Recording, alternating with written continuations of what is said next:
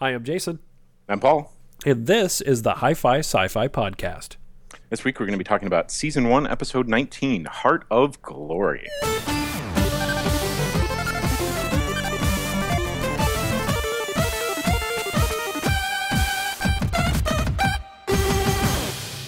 We are full on in Klingon culture and uh, quite a bit of backstory for Worf in this episode. Yeah. yes, yes, yes. Um, joining us for such an honorable episode is perhaps one of our most honorable guest hosts, uh, Mr. Oslec. Thank you for coming back to the show. Hello, my countrymen. Does your So hap- heart yearn to fly free?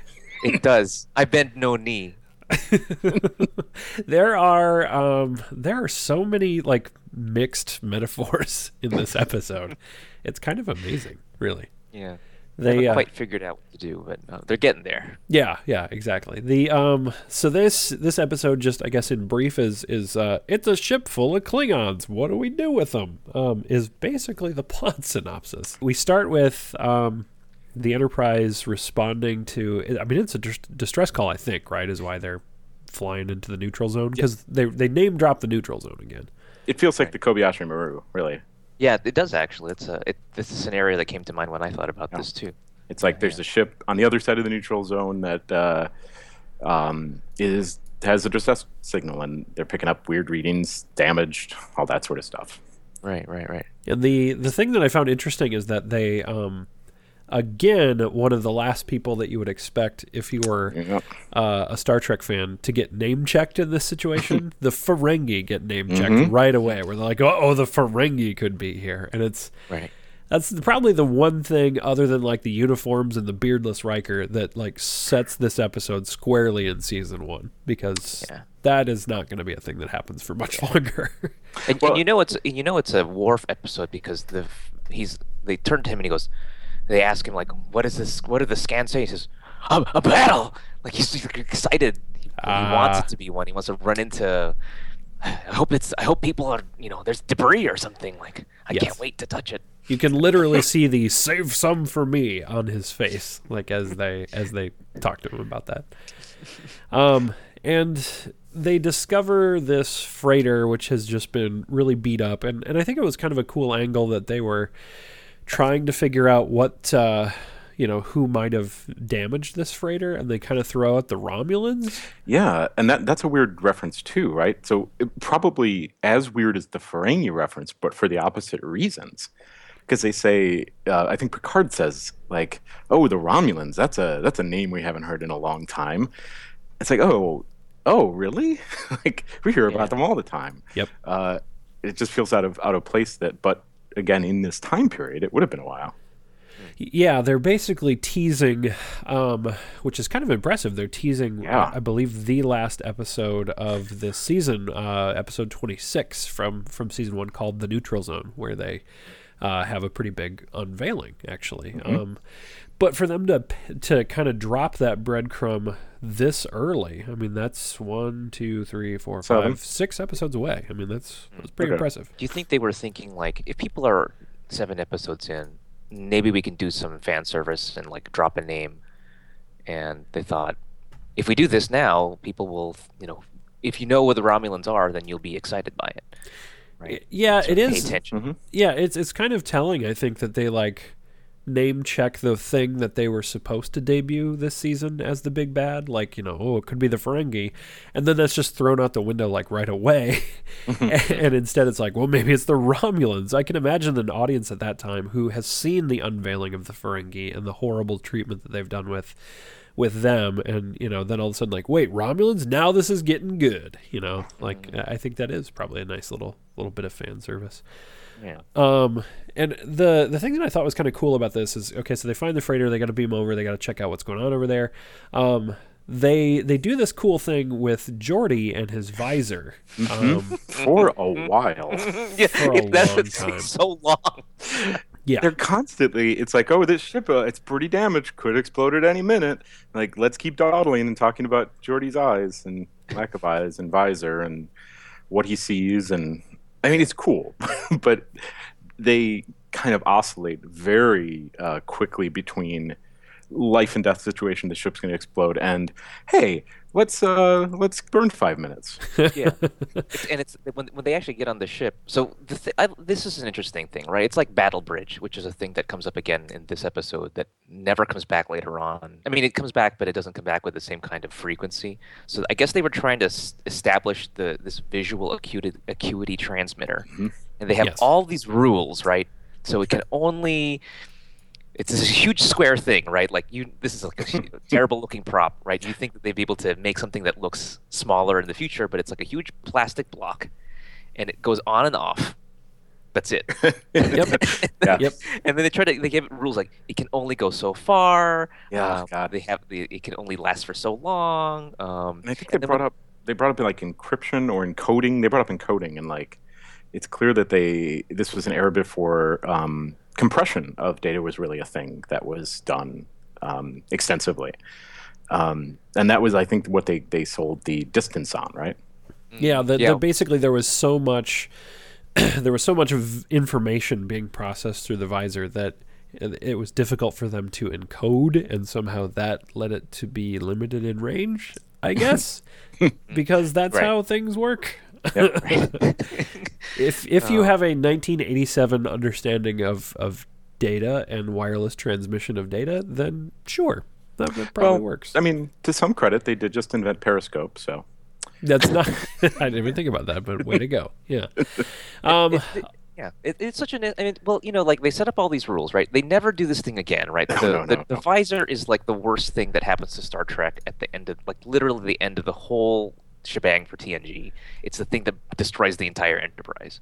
So they're amazed by the ability of this of Geordi, right? So they go over and, as Paul was saying, it's like life or death situation. It could be a Kobayashi Maru, and then there's like wonder music in the background, like like and and and it and Picard is like under his breath, like his best sort of Shakespearean, like extraordinary. Yeah. yeah. I'm now I'm beginning to understand him. He actually What- he, what- he what- checks what's that. over there. Yeah. Yep. yeah, yep. what is it?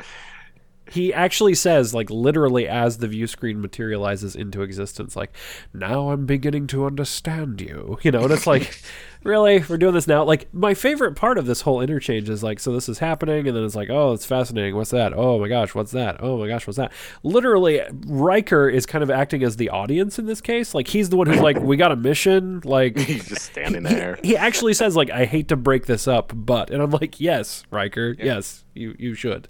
Well done. Yeah.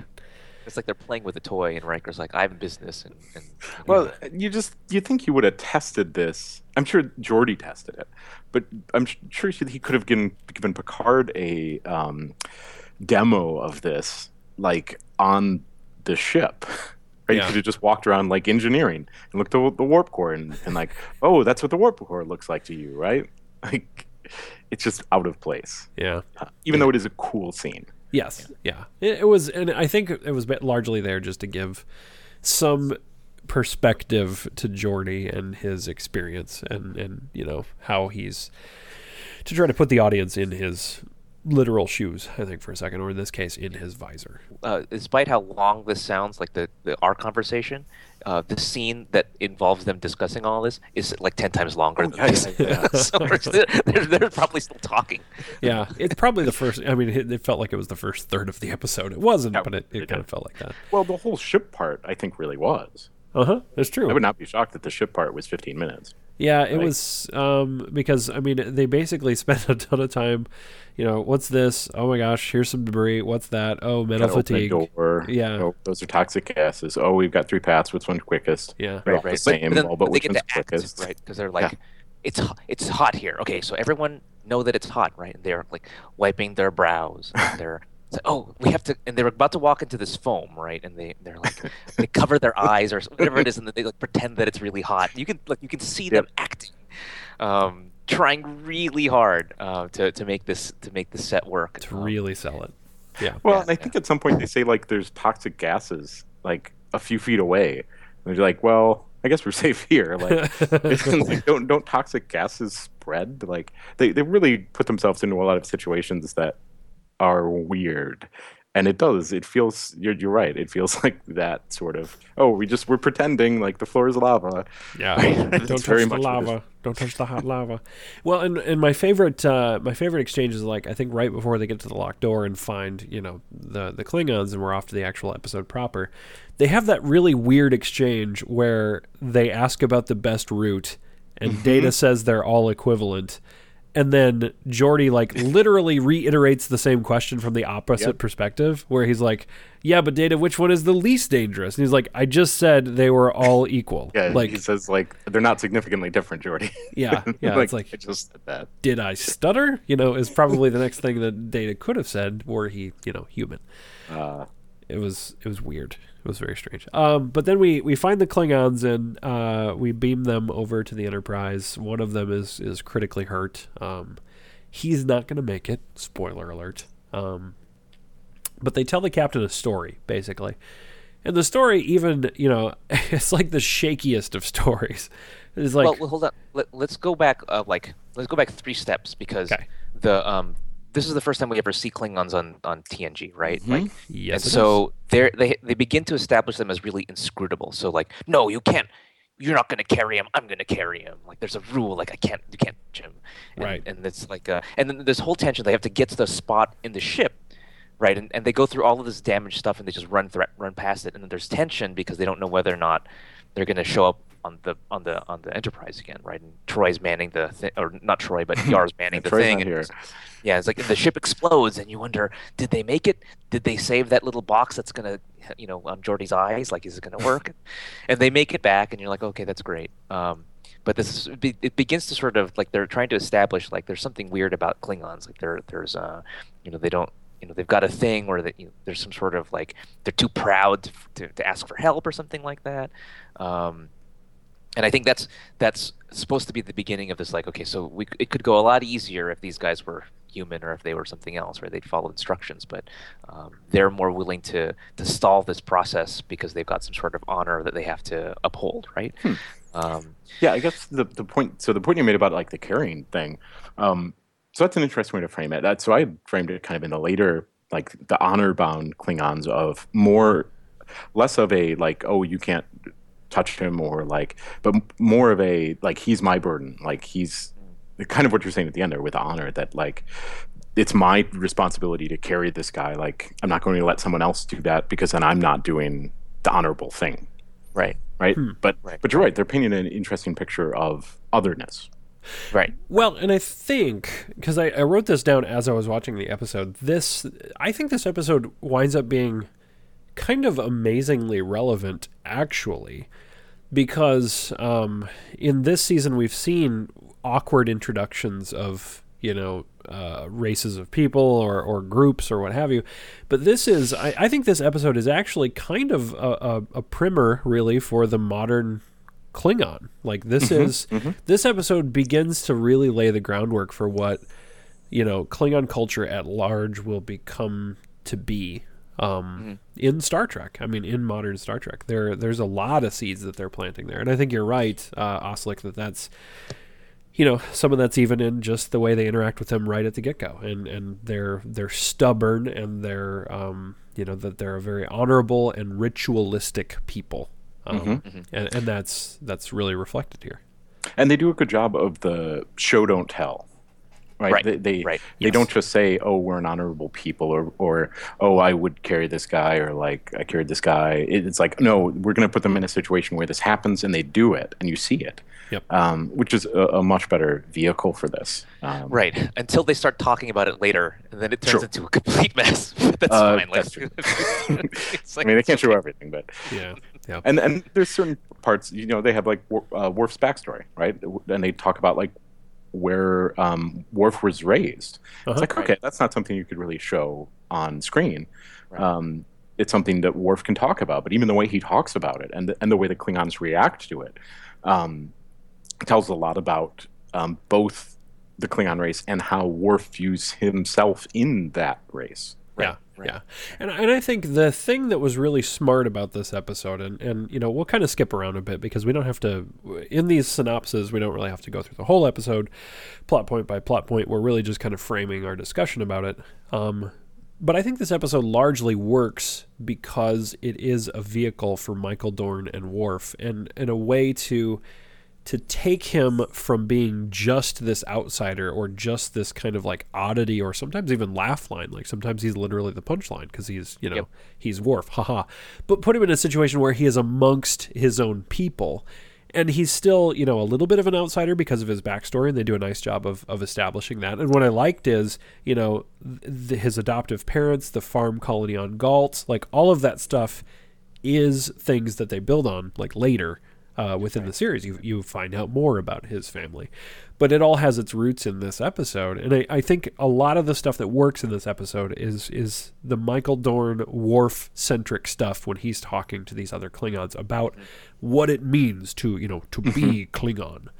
Right. Um, and there's a lot there. and and to some large degree, I think. So, so one of the things they do well is honor continuity.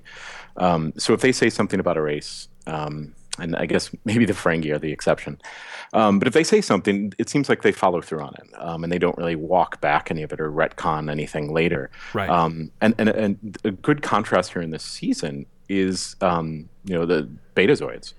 Um, and in uh, was it Haven? Was that the episode? Can't Yep. even remember the name of it. Yep. Um, they came up with so many of these weird rituals and so many of these weird traditions Yeah. that felt contrived to the episode and we're plot devices in that singular episode.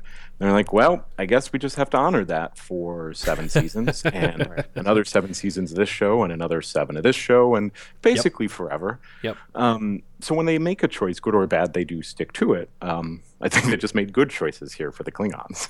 Well, Yes. okay, so so the, the weird thing is that um, when so we jump around, we jump all the way to when uh, there's the hostage situation, Mhm. and Worf says, "My people don't take hostages," but that's the plot of Star Trek Three, is that that dude takes hostages. well, yeah, he was, you know, kind of a jerk. Yeah. Yeah, he's a jerk Klingon, right? If you're uh, if you're talking about Christopher Lloyd's portrayal Yes. of Commander Kruge, uh, then then yes. Get an eye patch, right? no, General Chang had an eye patch. Chang, Commander that's right. Kruge, Yeah, uh, yeah. Commander Kruge did not. Uh, man, I'm racking up the nerd points in this episode. And Thank- Spock, not a great movie. you know, uh, I won't get into a discussion about Search for Spock, but I will say I think it gets a bad rap. It's not the It best. It- it's not the worst. Yeah, but it's not the worst. It's yeah. not the best. but it's probably somewhere in the middle there. But I would say even uh, us, like, yes, that is the plot of of Star Trek Three: The Search for Spock. However, um, they the the crew of that Klingon bird of prey is considered an outcast crew, and they're Uh, you know, so I mean, it's possible that they're um, not exactly the most honorable group of folks because they're acting as as renegades from the Klingon Empire. So True, true, Um, true, 'cause- true, true. And they, they, they do give the kid back, right? I mean, maybe these are uh, Worf always approaches the these the two what are what's their name like uh uh Korris King and and and Kodos, right? Like the the, the commander and the lieutenant. uh, Con Mel, uh, Con, Mel Konmel. Was it. Konmel. Yep. Because he, treats them like you can reason with them, right? Like he always tries to talk them into uh, uh change your mind. Like you, the, here's you should really uh, uh, uh, see the error of your ways, right? He treats them as if, um, and one wonders if you had a Worf in Star Trek Three, if they could have negotiated with with with Kruge, but you know he was like going to blow up everything. So, um, and Christopher Lloyd, I mean, you know. I, I kind of want to just insert random clips of Commander Kruge from Star Trek Three throughout this. I mean, go nuts. He's Get out! got Get out of there! Get out! Get out of there! Get out!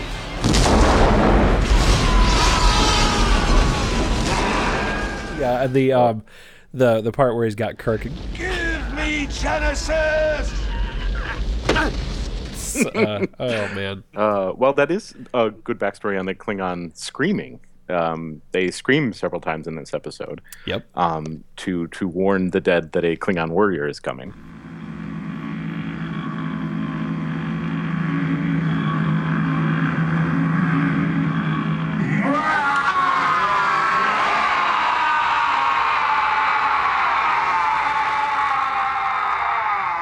Which is a uh, another like interesting tradition that they they Yeah. they use to paint um, this this hard set mentality of this this species, right? Uh, about how they view death, uh, which tells you something very, very deep about a species. and it's it's internally consistent too, right? I mean, uh, every Klingon the, when when when the doctor asks or when um, when the captain asks, like, what should we do with the body? Um, Korris says it's an empty shell, and you can dispose of it as you see, as you would with an empty shell, right? And when Korris dies at the end of the episode, Worf says exactly the same thing, right? Like there's a there's a ritual response, there's a uh, there's a pattern, right? It's very well inter- it's internally consistent with this ritual, right? Um, and so you really get a sense like, oh, this really is a thing, right? It's not just some whim. And Worf really is Klingon, right? He's he believes it, right? He uh, it makes him part of this group. It gives him a sense that he belongs, um, and it really works. I mean, it's a it's a nice little thing, and they keep doing it throughout all of Star Trek, right? Um, uh, from this point on. Well, and I think this is probably the first episode that maybe um, they don't explore it in a whole lot of detail, um, largely because I think this will evolve over time, and they they also focused on different things. But it kind of hints at the Klingons not only being an honorable people, but also a very uh, very actually spiritual people, um, just in the way that they deal with their death rituals. I mean, literally, you know, to say that it's to warn the dead that a Klingon warrior has arrived. So, I mean, right there, that says they not only have an afterlife, but they're so concrete about their afterlife that their rituals literally involve, you know, communing and warning with, you know, communing with and warning the dead. You know, Right, right, right, um, right, right. which gets to be, I mean, eventually when they start to build off of, of that stuff, I mean, the the Klingon pantheon and, and the Klingon like you know uh, afterlife stuff is actually Yeah. some of my favorite It's stuff. Sto-vo-kor. Yeah, it's- not good. I mean, Sto-vo-kor. There's Worf at one point has a line in Deep Space Nine, which is one of my favorite lines in all of of Trek, just because it makes me like it makes me scoff, you know, every time when he says it. But uh, you know, somebody says something to the effect of like something about their gods, and Worf just responds with. We slew our gods. You know, they were they were more trouble than what they were worth, or something like that. Something along those Yeah. lines. Yeah, yeah, and I'm like, that's such a Klingon response, where it's just like, our gods were too much trouble, so we killed them all. and, and you know it's it's an interesting contrast between the Worf that we'll see in Deep Space Nine and this Worf because hmm? you know granted like they're going to add a lot more several more layers to the religion uh, the Klingon religion right they'll talk about Sovokor and they'll talk about um, uh, what's his face who fought with his brother and, and now it makes more sense yeah, when yeah, yeah. Alexander's like why like shut up audience like let me just Yeah. tell the story and sets the backstory oh, you're talking about uh, like Kahless and Kahless fighting. yeah, with his Caleb, brother. exactly, exactly. Yep. And, and, and they don't mention any of this here because it hadn't been invented yet, I suspect. And and what I think it, it also demonstrates in some sense that Worf over time becomes more of a spiritual guy, Yep. right? He changes a lot from this Worf where he's sort of young and and, and, and has dealt with his you know his upbringing at Gault, uh, that he is uh, uh, still Klingon, he still has these feelings, but then over time he starts to uh, uh, become more of like a Zen master. You know, he's always spiritual. He's doing his Klingon Tai Chi. Yep. Um, and this is a very different Worf that we see here. It's a much Well, younger Worf. It is. It's a very young, young Worf here. Yeah. Yep. Yeah. He's almost kind of like young and brooding. Um, Mm-hmm. And and what I what I appreciate about uh, Michael Dorn is that in interviews he has has basically stated that like with Worf and the character of Worf uh, of Worf he tried to literally like kind of add a piece on like every year so that there was another dimension or another thing to work with with the character. And I think that becomes uh, really apparent as time goes on because he's literally like, I think he's clocked in as you know by far the character who has the most screen time with with all of Trek. I mean, really, Oh. just because he has all of TNG, he has most of Deep Space Nine, he has all of the feature films. You know, I mean, he's got two series and and, and quite a lot of films under his belt. so um, you get to see that long progression. Um, and a lot of this, you know, the plot to this episode is really um, there's not a lot of plot points to it. It's basically like the Klingons, what they're up to, the mystery behind it, and then you know apprehending them basically. But but it's all Well- there as kind of set dressing for this stuff that we're talking about here. And and we should say that the the the way this plays out is that it's um, you know they they kind of lie and say um, you know something happened to this like we had to get on this freighter we were attacked and then very quickly once they have Worf in their quarters they say no that's a lie like Right, right, Yep. right, right. we are um, uh, I don't know if they say fugitives rebels or they use a different term um, but that they were basically stealing a ship to go and find adventure because they find peace to be um, in, in, well, in Klingon a, a bad way to die. Yep. Um, Yep. And It makes the heart wither and die. Yes. yeah They're- th- they uh what's the line that one of them says too where um you know we were we were sold like the lie of peace so that um so that we can die in our sleep you know A- and basically like just the beginning of portraying that entire idea of you know the struggle of the Klingon culture with peacetime and and how they reconcile that.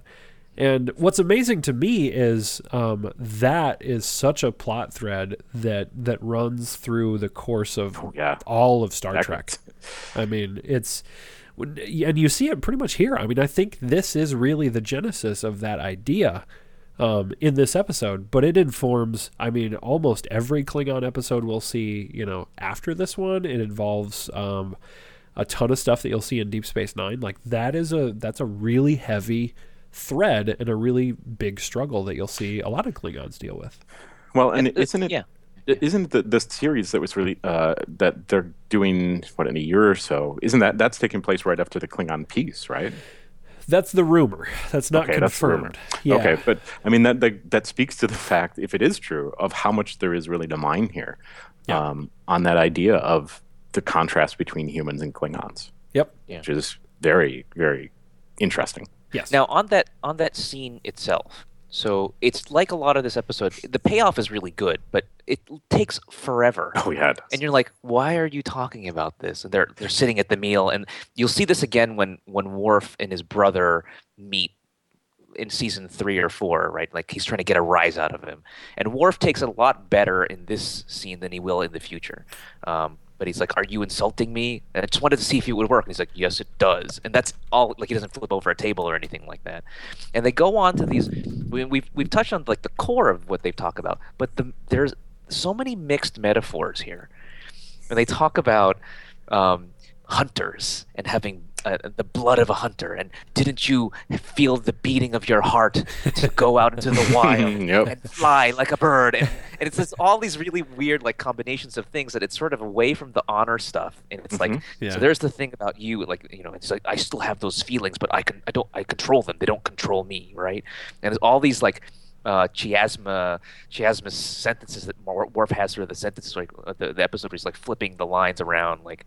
Um, but there's this sort of uh, um, the scene like it takes forever, uh, but it's so they're they're but they're all they're doing is talking and, and and Paul mentioned this before. This is really like at the at the end of the payoff is really nice. Like oh I see what the point is here, right? They reveal to him this is why we did this, right? And um, and at the end, they're uh, in in really TNG fashion. They're all uh, in a- in a sort of a convivial mood, right? Like they've shared their feelings, and they know, now they know where they stand. He's like, "Hey, uh, you want to give me a tour?" And he's like, "Okay." that was the part that I found the most jarring, like especially because I, I just watched it this this like midday again, and they were basically like within the same breath they were talking about you know how ridiculous this life is and how they must fly free and search for conquest uh, and basically run off you know. And then they're like oh yeah can we also have a tour? You know and it's like Well- just without hesitation Worf is like yes you know. It's like So wait what? the way the way I viewed that, so so I, I was reading that as um, the sort of subtext that they were laying down that um, the the way that the, it is so quick uh, from one from A to B really sort of implies that they're subtly asking him if they'll he'll help them, right? Help help them get a shuttle, get something, get away from here. Yeah. Um, and and to some degree maybe even uh, inviting him along for that journey right which they eventually do Right, that's their intention. I, but Yeah. part of me wonders if Worf gets it. well and that's a question right that's that is a question there Yeah. um, the way the scene is constructed, it's it's I could see it going either way because it's not entirely clear.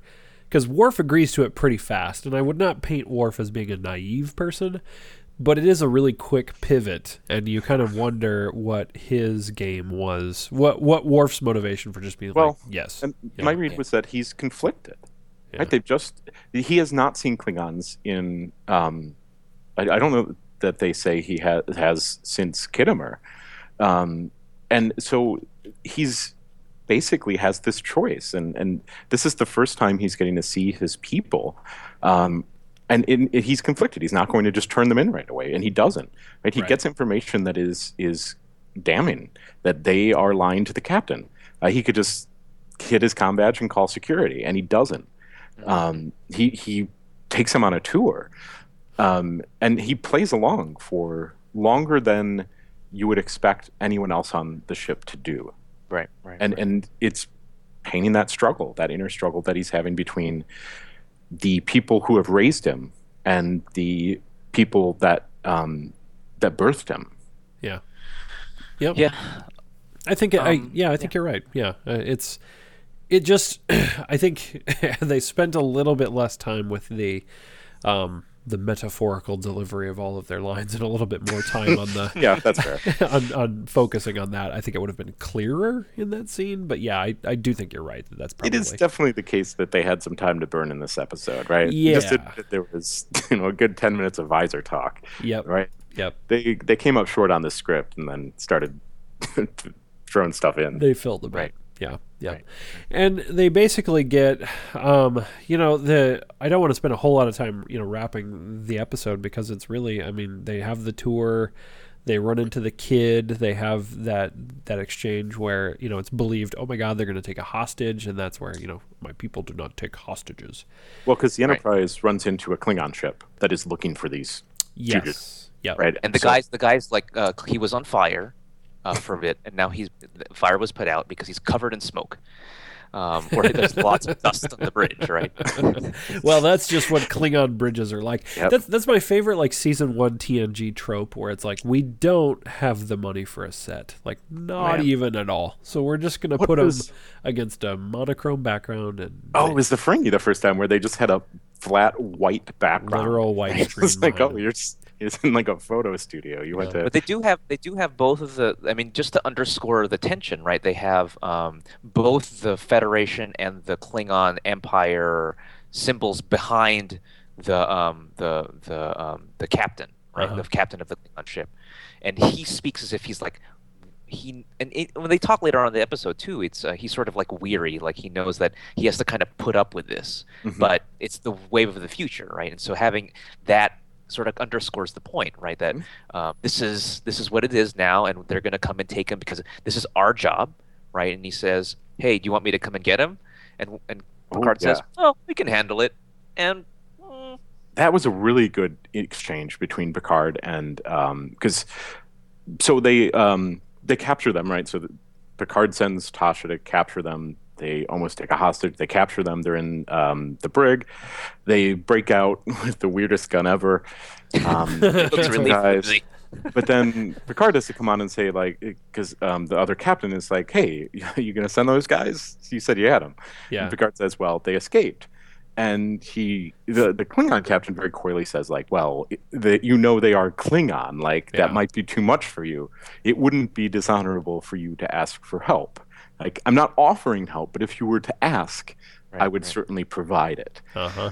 Uh, and Picard says, you know, effectively, I think we can handle it.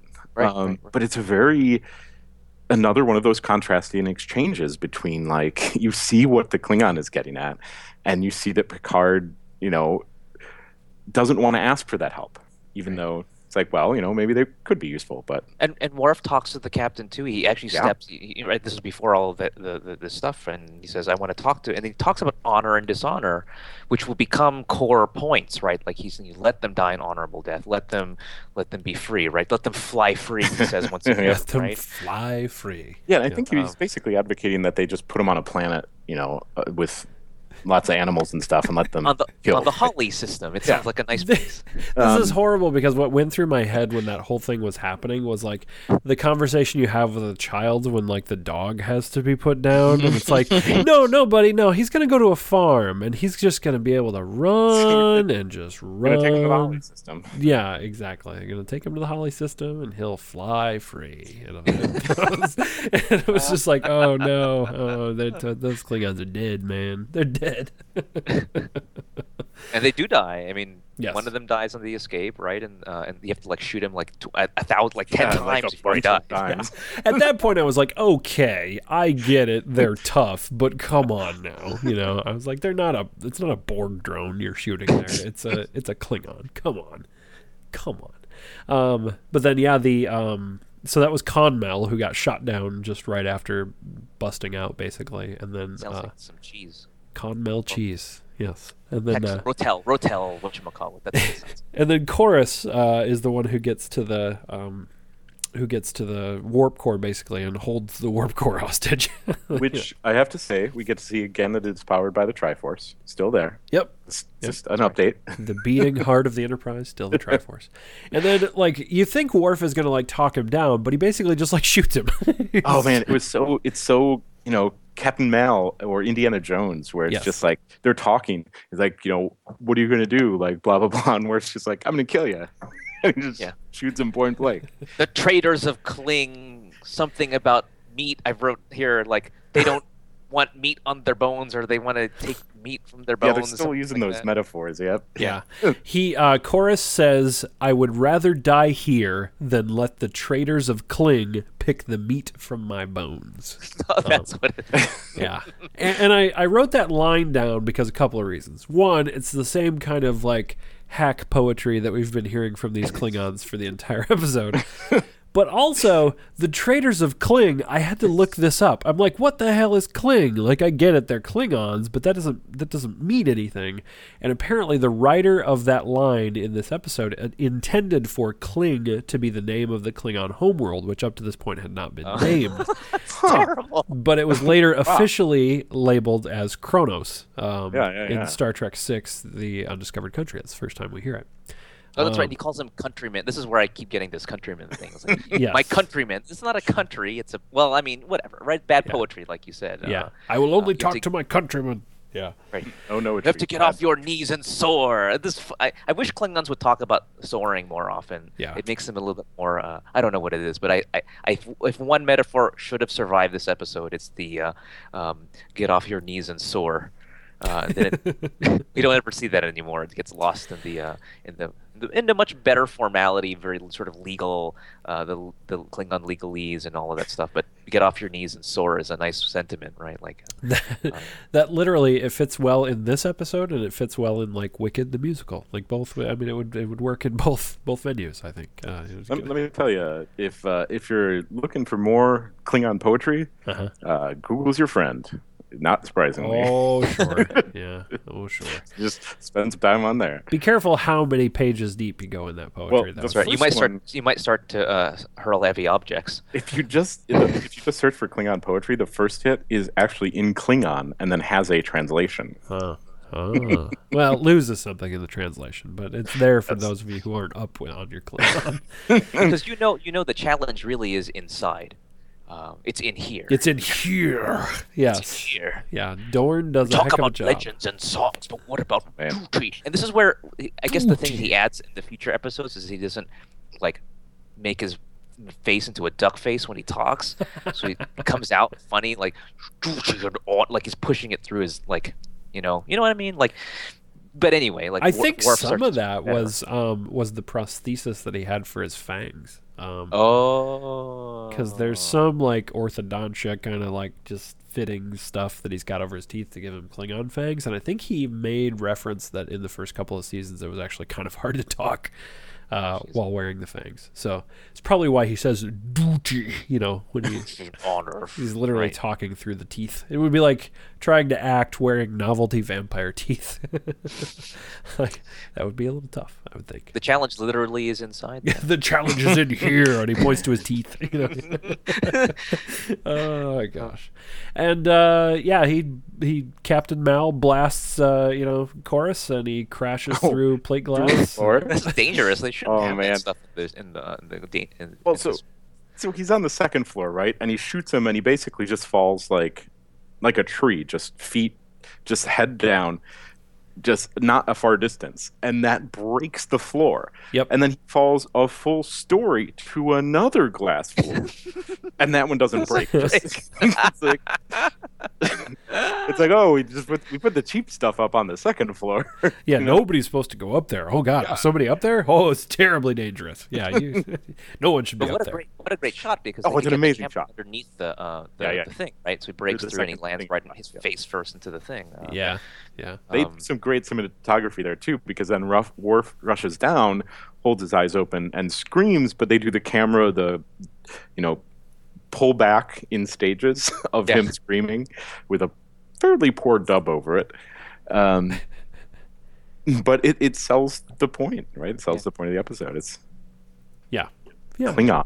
Yeah, and, and it's uh, it brings the the episode to a nice you know tidy little close. So it was a little long in some areas and a little bit too uh, you know waxy philosophical in some areas, but I think you know by and large this is a really good episode. And and strangely, um, for somebody just watching, um, I think it would be an important one. Yeah. Yeah. And yeah. uh, and we can get to that here uh, in in just a bit, but uh, um, I think we should probably talk a little bit about bests and worsts. Um, Yep. Unless we have um, a couple of things, I do want to point out, uh, I guess, a few quick facts. We were talking about uh, you know the the traitors of Kling, and that that was supposed to be the name of the homeworld. It wasn't. Apparently, the Star Trek Encyclopedia lists Kling as the name of the first city uh, on on, on Kronos. So they kind of retconned that in because otherwise it doesn't make any sense in the episode. But I guess that's not considered canon since the reference is never ever heard from again. But Uh, but there you go. Uh, Geordi LaForge's visor camera dealie is uh, never seen again in the way that it is in this episode. Although we do see a video feed hooked up to his visor again in uh, Star Trek Generations, because that is Right. literally the plot device that Doctor Soran uses to blow up the Enterprise D. Uh, Well, and uh, I mean, we see through it a lot of other times as an audience, just not uh, as as you know him putting it on a screen. yep, exactly. it's not it's not a really smart thing to do. Like you wonder, like the most hackable thing in the uh, in, in, in in the Star Trek universe is capture Geordi when he's going on vacation. Uh, Yep. reprogram his visor so that it shows you what you want to see, and then blow things up. Um, you know, and and the, the interesting thing is every time they do it again, like I think the Romulans do it, right? Like there's some weird plot where they take him out of vacation, he can't remember that he went, Yep. and then and then Star Trek Generations, right? They don't have to plug in a giant box to make it work. Yeah, Like, yeah, This yeah. is a, a this this visual acuity transmitter um, is is not state of the art in the next uh, how many more star dates? Uh, yeah, um, yeah. It quickly uh, gets outpaced. Uh, yeah, yep, exactly. Um, the uh, this is interesting. The um, while in sickbay, Captain Picard mistakenly refers to the freighter they encountered as a Torellian freighter rather than a Talarian ship. um, they they actually goof that a couple of times because it's supposed to be Talarian. Uh, they actually say Talarian multiple times. Um, while let's see the uh, the Klingon battle cruiser that uh, that they see on the view screen, that's actually stock footage from Star Trek: The Motion Picture, uh, repurposed for that. Um, So they just we don't have to shoot a whole new thing. We've got something laying around. That'll be just fine. Uh, this episode is also the first reference to the Talarians, uh, who do not appear again until the season four episode "Suddenly Human." Um, I think that's the one where they think Picard has a son, if I'm not mistaken. Uh, Yeah, I think so. Um, and then while investigating the damaged freighter, a matte painting that was originally made for Star Trek: The Motion Picture can briefly be seen over uh, Geordi's shoulder. Um, it is it's a matte painting that was in engineering um, that was supposed to show like the rest of the engineering deck. Like if you remember the warp core in in Star Trek: The Original Motion Picture, then it runs like horizontally back through the ship Yeah. there's a big matte painting that's supposed to be like, look how far it goes. Um, they reused that to make the freighter look bigger. Huh, uh, basically. cool. Yeah. So a couple of interesting data points. Wait, so sud- suddenly human. That's the one where like Jonathan Brandis. Isn't that like there's some like blonde kid who's supposed to like taken away, and he's like Picard has to fence him and tell him like human boys fence all the time or something yeah, crap like that. yes, That does sound Okay. right. yeah. But it's not it's- Jonathan yeah. Brandis. though. The someone- the some other Enterprise kid. responds to a distress call from a Talarian vessel. They rescue five teenage members, four of whom are Talarian, and one human named Jono. And uh, Oh, Jono. yep, that's who you're talking about. The uh, Okay. And that's that's who Picard has the conversation with human boys and how they fence. Yes. so That's Dear Jono, here's how you human. Um, so to um to kind of frame this episode, let's talk about our best and worst, and let's each of us do a best and a worst. Um, and since uh since you are our guest, Oslec, uh, you can go first, and you can either start with your best or your worst, but give us both. You know, I think I always give these away by the time I get to the end of these podcasts because Uh-huh. the best is the it's the it's the terrible poetry. Um, I like it a lot. Um, it, I wish they had maintained this uh, creativity, uh, if you could call it that. I know you can call it that. It's it's nice. I mean, fly free, uh, my my countrymen, fly free. Um, the worst has to be the 15 minutes it takes them to explain how the visual acuity transmitter operates Yep. and how they try to make it a thing and how it's so amazing to Picard that he can see like what's what's that? Oh, it's the outline. And then Geordi goes and his like best reading rainbow laugh, like that's Cap, that's that's that's Data, Captain Picard. and it's like, but you don't have like, to take my word for it. Bam, bam. yeah, yeah. uh, that's what I would think is the worst part of this episode. Paul, how about you?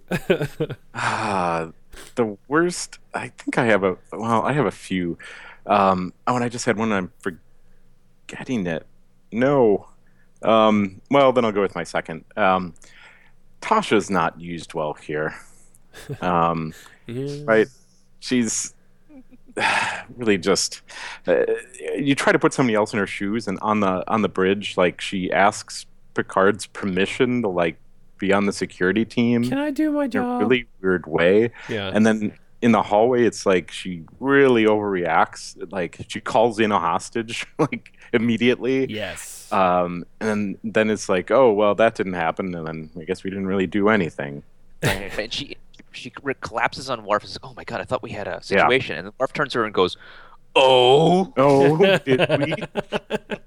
oh, I remembered my worst. Uh, my actual worst was that that stupid gun they put together with their belt buckles and stuff. yes. Yeah. Yeah. so there you go. Your best? Ah, man, I just love so much of this episode. Um, even though it's well, oh boy, I it's just got to be the the fact that we're getting to see Klingons. Yeah. It's pretty straightforward. It's pretty overarching. Um, there's just a lot of fun there, and some of it is the bad poetry, and some of it is all over the place. But yeah, Yeah. It's uh, it's that they do it right. They've Yeah. done it wrong a few times. They do it right here. they they done good. They done Yep. good. Um, my my worst would have to be if um if you remember during the hour long visor sequence um when they when they show you know uh they show two people they show Commander Riker and they show Data. What is terrible about that is if you look hard enough and if you have a big enough screen with a big enough resolution, you can see that that is clearly not Data and clearly not Commander Riker. Like they oh, literally have some weird stunt doubles like playing them. And why? Like I'm looking at that and I'm like, oh well, that's Data. You know, it's like that is not Data. That's not even close to Data. That's some guy not even wearing a Data wig. Like that's just some dude standing there so they could shine a light off of him. Like that It was actually the. looked like a mannequin. Actually, is, Yeah. was my take. Oh, is that what it was? That what you think? That was that's what I thought. Um, I'm not. I can't. I'm not positive, but it was such a weird choice because I don't know if it looked better on the small screen back in '87, but like, I mean, why not just have the people who play them play them? Because the way they filtered the screen, like, it would be hard to see anyway. And but it's like, I mean, that's clearly not those people. like, what the hell Yep. is going on here? That was, I, I started shouting at my TV when that happened. Um, and the best I would say would would probably have to be, um, just just Worf in this episode, just um, and his backstory and and being able to because I, I feel like for the first time you not only like you know he's always been a very good character and he's been pretty consistent even throughout season one but really giving us a chance to kind of like understand Worf on a way that we didn't before. And it really makes him i think you know not that he was ever unsympathetic but it makes him a really interesting and sympathetic character for for an audience i think. Um, because suddenly you understand you know this episode not only does a good job of showing the culture in which he comes from, but also the anxiety and and the difficulty of being separated from that culture, which is is very much uh, a culture filled with with pride and strong emotions and uh, and and you know primal urges and drives. That um, there's even that scene where they say. Um, where he's talking about you know his upbringing and, and he say uh, I think it's it's um, Korris who says, you know, did they uh, did they not understand you? Did they shun you? Were they afraid of your and like and, and literally like you can see in the way that that Michael Dorn is playing it, like this is part of his background that like he had this very like primal thing inside him that was you know I am Klingon, but he was surrounded by people who just you know they cared about him, but they didn't really get it. You know, Right. and I thought that was such a like they were able to do that so effectively in this episode that I was I was very impressed by it. Um, Yeah, there's there's a there's a level of like, you know, when you reveal sort of these unspoken norms, right? Where you put Worf in a situation where he can act like a Klingon again, um, and then it, it's and th- I think they do a really good job deploying that through the rest of the cast as surrogates for us, right? So when Data says that, um, where Picard says this is the first time I think anyone's ever seen the Klingon death ritual, and then Data explains it, and he doesn't go too far. It's Uh-huh. not played for a joke, right? It's it's actually as there's not a lot of funny stuff that happens here, right? I mean, other than Worf sort of, you know, saying "oh" at one point. yeah, yeah, Um, but there's not. This is a serious episode, and, and they play it really straight, uh, and I think it works really, really well. Um, Mhm. And you get to get a sense of what the culture is like, right? And it's not laden by all the stuff you'll see in the future with the law and discommendation and, and this and that. Um, there's no politicking. It's just what regular Klingons would have to deal with, right? Uh, regular, broadly defined, right? But like the rank and file, uh, what their tel- what their what their tensions are in Worf, as you're saying, like uh, as a character and as a as a uh, as a uh, as someone who is uh, from two different cultures, right? What his what his tensions are, right? Um, And they do a very good job doing that. And they play it, they take it seriously, which I think is different from how they take the Betazeds, right? They they treat them like they're uh, you know they're exotic, but in in silly ways, right? Um, but there they take the, they really want the Klingons to be um, uh, a legit, you know, um, fleshed out, and they, they treat them with, in some sense, with, with real deep respect in the rituals, right? And you you feel for that. Uh, uh, uh, uh, it's real. It's real to you here this episode, or it was real to me at least. Yeah. yeah, yeah, absolutely. Um, I'm guessing then to talk about our roadmap, our our ongoing project to build the perfect watch list for for newbies. Um, for someone who's brand new to Star Trek, I think um, I'm going to guess all the way around for all the reasons that we just stated. Uh, there will be a few people with me, but I'm going to say thumbs up.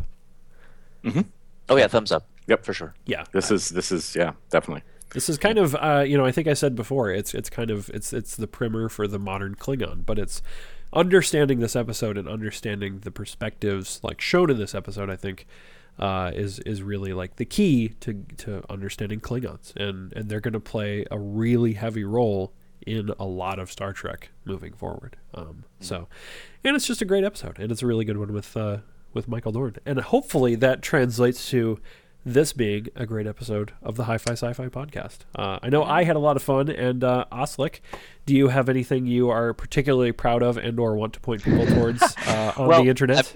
I, I I don't know if I'm proud of it, but I will point you to my Instagram feed. Uh, you can find me at Teboslec, T E H B O S S L E C. Uh-huh. Uh, just like in the night or in the 2000s when you all were Tez, right? Teboslec. Ted Boslek. And I uh, and I uh, I want more followers than I want posts, and I post bad pictures, poorly composed pictures of food. Um, so, uh, bad hashtag bad food porn. That's what you should know me for. Uh, not any of the stuff that like I'm an academic or like a serious person. It's hashtag bad food porn. Uh, follow me on Instagram. Uh, one day I'll monetize it. Uh, that will be never. And Um, I, I think what what our viewers should do too is write some Klingon poetry and then send it to you on there. oh yeah, that would be great. Yeah. Handwritten Klingon poetry. Take a picture of it. I'll, I'll like it. Send it your way. Yeah.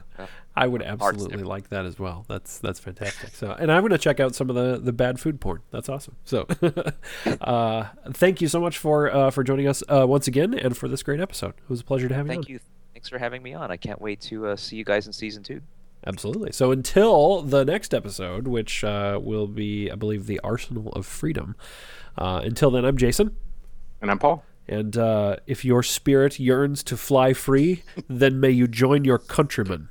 Uh, and we will howl uh, uh, that your arrival is just around the corner. Yeah, insert howl here. All right. See you next time. Bye. Bye.